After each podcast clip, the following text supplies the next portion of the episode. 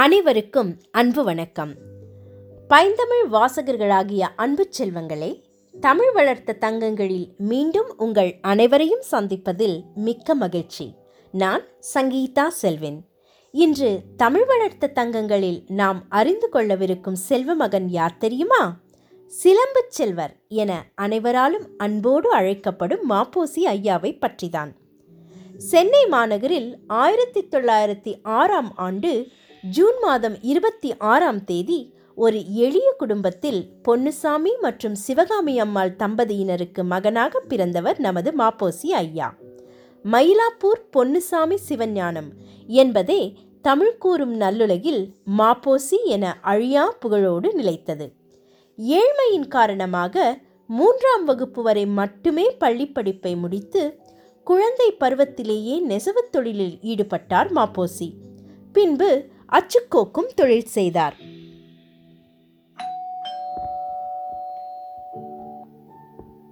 இளம் வயதிலேயே தேசப்பற்று மிக்கவராக திகழ்ந்தார் அவர். விடுதலை போராட்ட செய்திகள் மக்களின் உயிர் தியாகம் ஆங்கில ஆட்சியின் அடக்குமுறைகள் சிறை கொடுமை பற்றிய செய்திகள் இவையெல்லாம் இவர் மனதில் ஆழமாக பதிந்தன. அதனால் இளம் வயதிலேயே தேசப்பற்று கொண்டு மக்களுக்கு விடுதலை உணர்ச்சி ஊட்ட பல கூட்டங்களை நடத்தினார். ஆயிரத்தி தொள்ளாயிரத்தி இருபத்தி எட்டு முதல் ஆயிரத்தி தொள்ளாயிரத்தி நாற்பத்தி ஏழு வரை விடுதலை போரில் கலந்து கொண்டு ஆறு முறை சிறை தண்டனை பெற்றார். கிட்டத்தட்ட மொத்தம் இரண்டு வருடங்கள் சிறைவாசத்தின் போதும் அந்நாட்களை வீணடிக்கவில்லை மாப்போசி. பல இலக்கிய நூல்களையும் மகாகவி பாரதியின் பல நூல்களையும் பயின்றார். ஐம்பெரும் காப்பியங்களில் ஒன்றான சிலப்பதிகாரத்தை நன்கு கற்றுத் தேர்ந்தார்.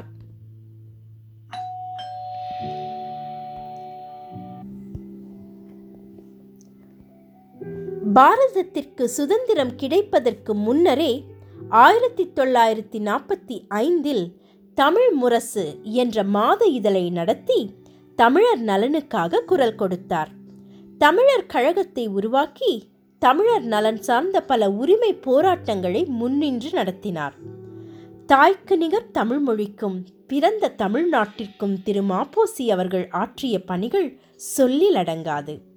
முதன் முதலில் சிலப்பதிகாரத்தின் புகழை தமிழகத்தின் பட்டி தொட்டியெல்லாம் பரப்பிய பெருமை மாப்போசி ஐயா அவர்களையே சாரும். சிலப்பதிகாரம் பற்றி மட்டும் பதிமூன்றுக்கும் மேற்பட்ட விரிவான நூல்களை எழுதி வான்புகழ் பெற்றார் அவர். சிலப்பதிகாரம் குறித்து பல பேர் பேசினாலும் இவரது அணுகுமுறை அற்புதமானது. விதைகளை விட பூக்கள் அழகாய் இருப்பதைப் போல் மூலத்தை விட இவரது விளக்கங்கள் அழகாக இருக்கும். சிலப்பதிகாரத்தின் மீதிருந்த மிகுந்த பிணைப்பால் தன் இரு குழந்தைகளுக்கும் கண்ணகி மாதவி என பெயர் சூட்டி மகிழ்ந்தார். சொல்லின் செல்வர் ராப்பி சேதுப்பிள்ளை மூலமாக ஆயிரத்தி தொள்ளாயிரத்தி அறுபதில் சிலம்புச் செல்வர் என்ற பட்டத்தை பெற்றார். அன்றிலிருந்து சிலம்பு செல்வர் மாப்போசி என அவர் பெயர் நிலைத்தது. சிலப்பதிகாரம் தவிர திருவள்ளுவர் வீரபாண்டிய கட்டபொம்மன் மகாகவி பாரதியார் கப்பலோட்டிய தமிழன் வ. உ. சிதம்பரனார் அருட்பெருஞ்சோதி தனிப்பெருங்கருணை வள்ளலார் பெருமான் மகாத்மா காந்தியடிகள் காரல் மார்க்ஸ் என பலரும் அவரது எழுதுபொருள். சுதந்திரத்திற்கு பிறகும் தமிழர் மற்றும் தமிழக நலனுக்காக அவர் போராட்டம் தொடர்ந்தது. மெட்ராஸ் ஸ்டேட் என்பதை மாற்றி தமிழ்நாடு என பெயர் வைக்க போராடினார். தமிழ் மாநிலம் அமையச் செய்ததில் மிகப்பெரிய பங்கு சிலம்புச் செல்வர் மாப்போசி அவர்களையே சாரும். அது மட்டுமல்லாமல் சென்னை மாநகரத்தின் மேல் ஆந்திரா உரிமை கொண்டாடிய போது பல போராட்டங்களை நடத்தி சென்னை மீதான தமிழ்நாட்டின் உரிமையை நிலைநிறுத்தினார். சென்னை மாநகரம் ஆந்திராவுக்கு சென்று விடாமல் தமிழகத்தின் பகுதியாக நிலைத்திருக்க இவர் ஆற்றிய பங்கு மிகவும் இன்றியமையாதது. திருத்தணி குமரி திருத்தணி குமரி மாவட்டம் செங்கோட்டை போன்ற இடங்கள் தமிழகத்தின் பகுதியாக நிலைத்து நிற்க போராடி அதில் வெற்றியும் பெற்றார் மாப்போசி. ஆங்கிலேயரின் ஆட்சி காலத்தில் சென்னை மாநகராட்சியின் கொடி கடல் கப்பல் மூன்று சிங்கங்கள் இரண்டு மீன்கள் கொண்டதாக இருந்தது. நாடு சுதந்திரம் பெற்ற பின் மாநகராட்சியின் கொடி சின்னம் மாற்றப்பட வேண்டிய அவசியம் வந்தபோது இதற்கான குழுவில் இருந்த மாப்போசி தனது தமிழரசு கழகத்தின் கொடியில் இருந்த சேர சோழ பாண்டியரின் சின்னங்களான வில் புலி மீன் சின்னங்களை சென்னை மாநகராட்சி கொடியிலும் பொறிக்க பரிந்துரைத்தார். இன்று வரை மாப்போசி அவர்கள் பரிந்துரைத்த கொடியே சென்னை மாநகராட்சியின் கொடியாக பட்டொளி வீசி பறக்கின்றது.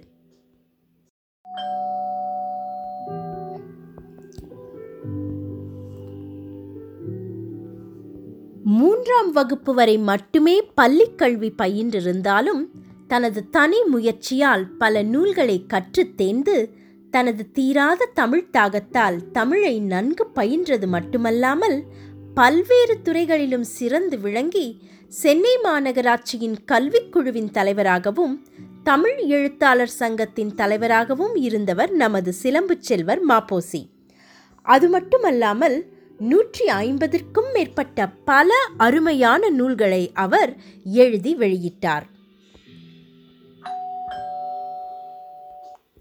காந்திய பணி கல்வி தொண்டு சமூகப் பணி தொழிலாளர் நலன் அரசியல் பணி நூலக இயக்கம் பத்திரிகை பணி பல்கலைக்கழகப் பணிகள் தமிழிசை பணிகள் என பல்வேறு துறைகளில் முக்கிய பொறுப்புகள் வகித்து அனைத்திலும் தனக்கென ஒரு தனி முத்திரையை பதித்தவர் நமது சிலம்புச் செல்வர் மாப்போசி ஐயா.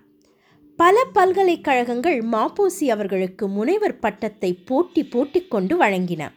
பல பட்டங்களும் பாராட்டும் அவர் வாசல் தேடி குவிந்தன. Padmashri MLA MLC Kalaimamani Sahitya academy விருது என பல விருதுகளை பெற்றார் மாப்போசி. சிறந்த தேசபக்தர் சுதந்திர போராட்ட வீரர் காந்தியவாதி பத்திரிகையாளர் எழுத்தாளர் பேச்சாளர் சமூக சேவகர் கல்வியாளர் தன்னலமற்ற அரசியல்வாதி தியாகி ஒழுக்க சீலர் என நடமாடும் பல்கலைக்கழகமாகவே வாழ்ந்தவர் சிலம்புச் செல்வர் மாப்போசி அவர்கள். தனது சிறந்த தமிழ் திறத்தால் தமிழர்களின் அன்பை பெற்றதோடு மட்டுமல்லாமல் பல அறிஞர் பெருமக்களின் பெரும் மதிப்பிற்கும் பாராட்டுதலுக்கும் உரியவரான மாப்போசி ஐயா அவர்கள் ஆயிரத்தி தொள்ளாயிரத்தி தொண்ணூற்றி ஐந்தில் அக்டோபர் மூன்றாம் தேதி இயற்கை எய்தினார். இடையராது தமிழ் தொண்டாற்றிய சிலம்புச் செல்வரின் பெருமையை கேட்க கேட்க இத்தமிழனை குறித்து நீங்களும் என்னைப் போலவே வியந்து பெருமைப்பட்டிருப்பீர்கள் என்று நம்புகின்றேன் என் பைந்தமிழ் செல்வங்களே. இதே போன்று இன்னொரு தமிழ் வளர்த்த தங்கத்தின் வாழ்க்கை குறிப்புடன் அடுத்த மாதம் உங்களை சந்திக்கும் வரை உங்களிடமிருந்து நன்றியுடன் விடைபெறுவது உங்கள் சங்கீதா செல்வின். நன்றி வணக்கம்.